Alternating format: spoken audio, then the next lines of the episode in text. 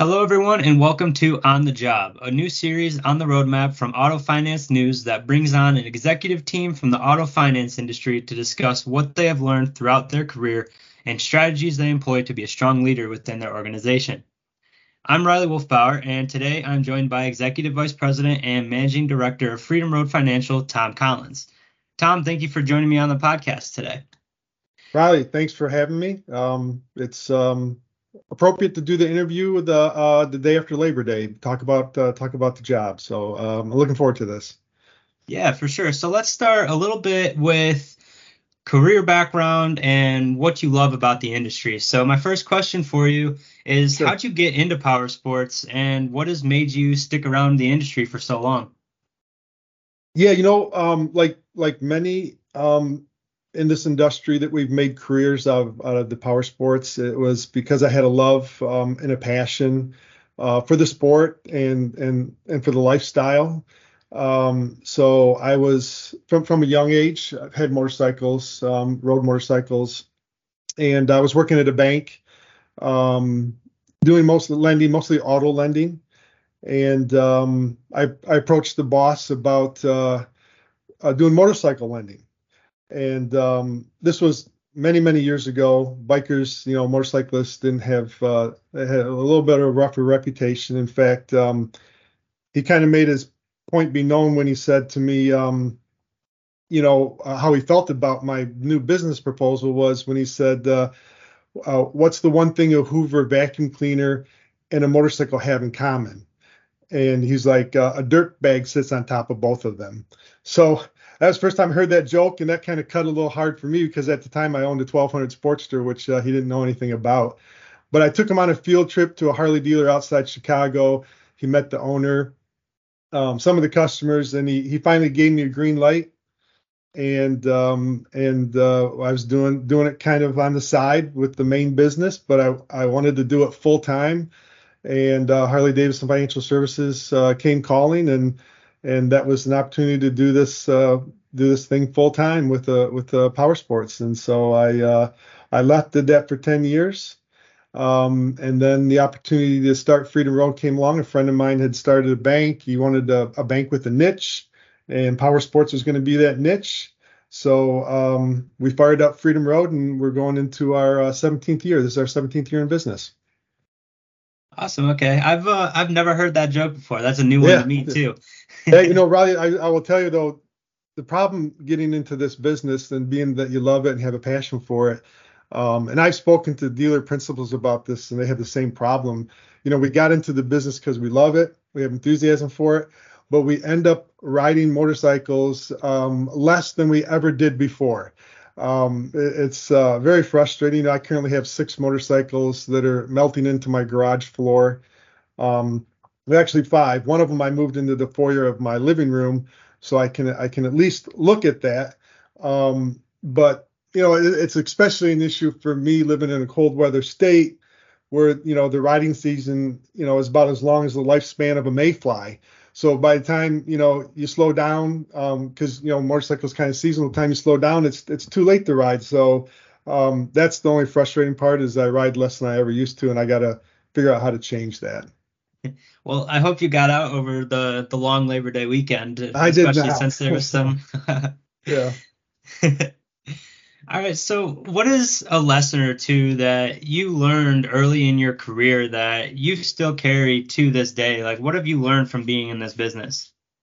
Well, oh, I mean, and being in this business in particular, it's like um, sometimes it, it, does become a job, and just forget about you know we forget about how much fun it really is, and and for us approving people on loans, um, you know, uh, we're making you know dreams come true. You know, I mean, we're just really um, so you don't want to lose that excitement because for the person on the other end that you don't see, but the dealer sees, is um, it's a big day for them. You know, it's a, a day they'll never forget. Um, and that's whether you're a novice rider, just new to the sport, or a seasoned veteran and have bought many bikes before. So you know, from someone who's who's owned a lot of bikes and still has a lot of bikes, it's it's every time you buy you get a bike, doesn't matter. You know, it's a special day. You don't forget that day. Um, so that's from from from being in this business, but I say early, early on in my career, very early. Um, it was it was really simple stuff like be organized, take good notes, um, you know, write things down. I was fresh out of college. I made some, uh, you know, mistakes. Uh, you know, I remember working in a branch and and I was supposed to cover a shift at a different branch, and I completely forgot about it. And um, yeah, I let someone down, and uh, a head teller took me aside and said, "Hey, this is what you got to do. You got to get a day planner." I know it sounds goofy in today's world of iPhones and stuff, but back then they didn't exist, of course, and and write things down, be organized. So um, so that's what what I do. That's one of the early lessons I learned.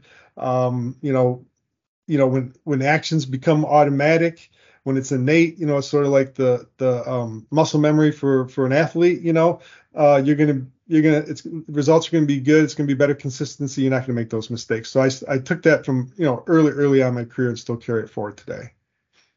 Yeah, when I was when I was in college, I hated taking notes for classes, but ever since I've started a full time career, I take notes on everything. So I've definitely yeah. definitely found the importance on that. it is true. Yes, a simple a simple thing, but so so crucial, I think. So, what would you say has been the best moment of your career? And how is it something that you learned from to make yourself better, or just maybe it was a proof of you've been working at something for a long time and it turned out the way you wanted it to? Like, what is one of those moments for you throughout your career? I think the the single best moment. I mean, there's been a lot of them, especially in this business. Like I said it's fun business, and there's lots of cool moments, and every day something um, happens that's exciting. They're fun. Um, whether it be an interaction with the customer, a dealer, a note from a customer, a coworker. Um, but the one one of the things that stands out was probably when we, you know, opened up FreedomRoad, we hung out our shingle, you know, saying that we're open for business. Um, and to see that first um, retail application loan credit application come through for someone purchasing a motorcycle um, me and the team uh, you know remember that day very well. It was pretty exciting to say okay hey all the hard work we put in behind the scenes before we opened our doors and like i said hung out our shingle um, here's the here's the first uh, first application we're off and running. Um, so uh, that was a pretty pretty exciting moment and um, you know one that was um, a lot of hard work and and uh, had a lot of satisfaction in that very in that very day. It was very exciting. So now that you talked about a best moment, um, what would you say has been a worst moment in your career or a big mistake that you made that you learned from? I know you already touched on one, but is there is there another one that comes to mind? Well, the the worst moment.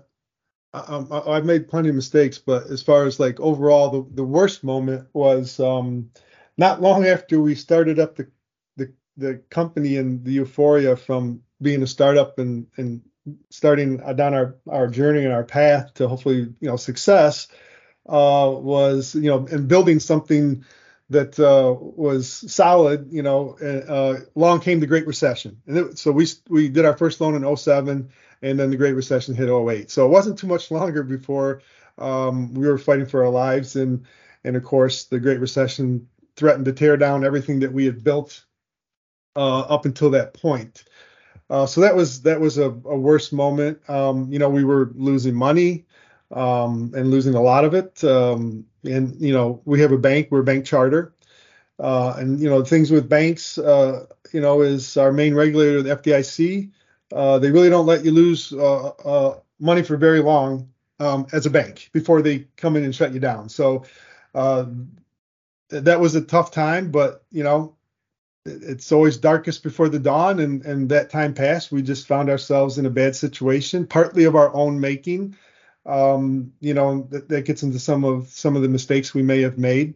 Uh, or that I may have made uh, when we started out, but and then part of it was out of our control. It was more macro, which is frustrating. But you know, we we just focused on what we could control, and knew that uh, the down cycle wasn't going to last and uh, you know we came out of it. So um, came out of it stronger. We had a, and I look back on that time as very stressful time. Um, actually, I used to smoke, and then I started smoking again during that time. Uh, I think I've, I've quit uh, uh, shortly thereafter and been been cigarette free since. So that's cool. Um, but it, it, carries with us today. So it was a bad time, but carries with us today from the standpoint of uh, we have a little bit of a chip on our shoulder. You know, we we're uh, a little bit of paranoia, uh, a little bit of thoughts about well. Th- these people are smarter than us. These people are better than us. They're they have more resources. They have more money. And you know the only thing that we can do, which we saw during the Great Recession, is work hard focus on what we can control. We had a you know internal focus of control, you know, sort of focus on what we can control, work hard, work harder than anyone else, and and and we'll be we'll be okay. And you know, I think those words, you know, you think about it just said, and back to that time frame, we're in a similar situation today, right? Where we're at the precipice of the most anticipated recession in human history. I think I don't you know. Are we in a recession? Has it happened? Um, is it going to be a soft landing, hard landing? Are we going to skip a recession? Who knows? We, you know, that's all they've been talking about for last year. Um, so again, a lot of things we can't control, um, but what we can control, uh, we're going to work hard at, and uh, I, I, think we'll be fine. You know, we've been through this um, uh, once before, and and uh, we'll come through whatever's coming down the pike as well, um, later this year or next year, whenever now I want to shift over a little bit to um, how you try to lead and how you try to carry yourself um, in your position at FreedomRoad. So my first question for you is, how do you aim to lead your team day in and day out? Okay, yeah, good question. Um, well, I would say myself and all the managers, we all have paddles, and we all get in that boat and we roll like everyone else. All right. So I know that, you know, we need to spend time focusing on, you know, vision, strategy, analysis, uh, reporting metrics, et cetera, all those things that quote unquote, you know, managers do. Um, but when the team needs help and we're all team, you know, we're right in we're right in the boat rowing with them. And they see that. And that's huge. Um, and it really goes back to our startup days. Um, where it was a very small operation. It was, you know, it's like, you know, Operation Bootstrap. Everyone did everything, and you did whatever it took. Um, you know, we had a small team, and we didn't, we weren't making money. We were just startups, so we didn't have cleaning service. We had a small office. I didn't feel like I could tell people, hey, I need you to take out the garbage or clean the bathroom. So guess what? I did that you know? So i i would clean the bathrooms and scrub the toilets and take out the garbage. And people are still with us saw that and saw that uh, you know hey uh, you know we're all part of this team. We're all going to work. I'm going to do what i can. I'm going to row the boat just like you are. And so they'll see you know they'll see me or they'll see our managers jump in and answer phone. They'll see us in the queue working deals when it's really busy. It's a peaky business right? So it's super super busy at times especially on saturday and then on you know it slows down on you know Sunday Monday is not as busy, but um, you know in order to handle the volume and give the service levels that we're committed to, everyone has to pitch in at times and and row the boat, and that's what we do. When leading your team, how do you ensure that the company's goals are aligned from top to bottom and that everybody on your team is on the same page? It's really about service the goal everyone knows well first of all everyone kind of knows we have different departments. You know if you look at our business at least in the operations side uh, you, you know you've got underwriting funding titles customer service collection throwing sales and marketing. Um, but they're all separate distinct part uh, departments and they all do crucial jobs. Um, but everyone knows how everyone's job and what they're doing impacts the other. So uh, for instance, an underwriter knows if if they're sloppy with their underwriting, put on a bad loan, that you know it's going to roll down to the collection department, and they're going to have to try and collect an uncollectible loan. You know, um, so everyone knows how their job impacts everyone else's. We're cognizant of that. But what it, but really what we're focused on, and, and we have certain you know metrics uh, that um, that we're measuring as far as um, you know uh, DQ losses, you know, uh, abandon rates, callback times, that kind of stuff. But it's really a focus on the customer, the dealer, and our OEM partners. So we ensure that all the goals are lined up by being focused on great service to our customers and to our dealers. Everyone knows that That is the most important thing to me, and that is the thing that uh, is our competitive strength. I feel and separates us. A dealer can call us up, they can talk to us, they can talk about a deal, um, and we welcome those conversations. Is there a certain way you try to carry yourself or a mindset you try to keep in your approach to the job every day, especially since you're talking about how it's a demanding job, and how does that affect your team overall?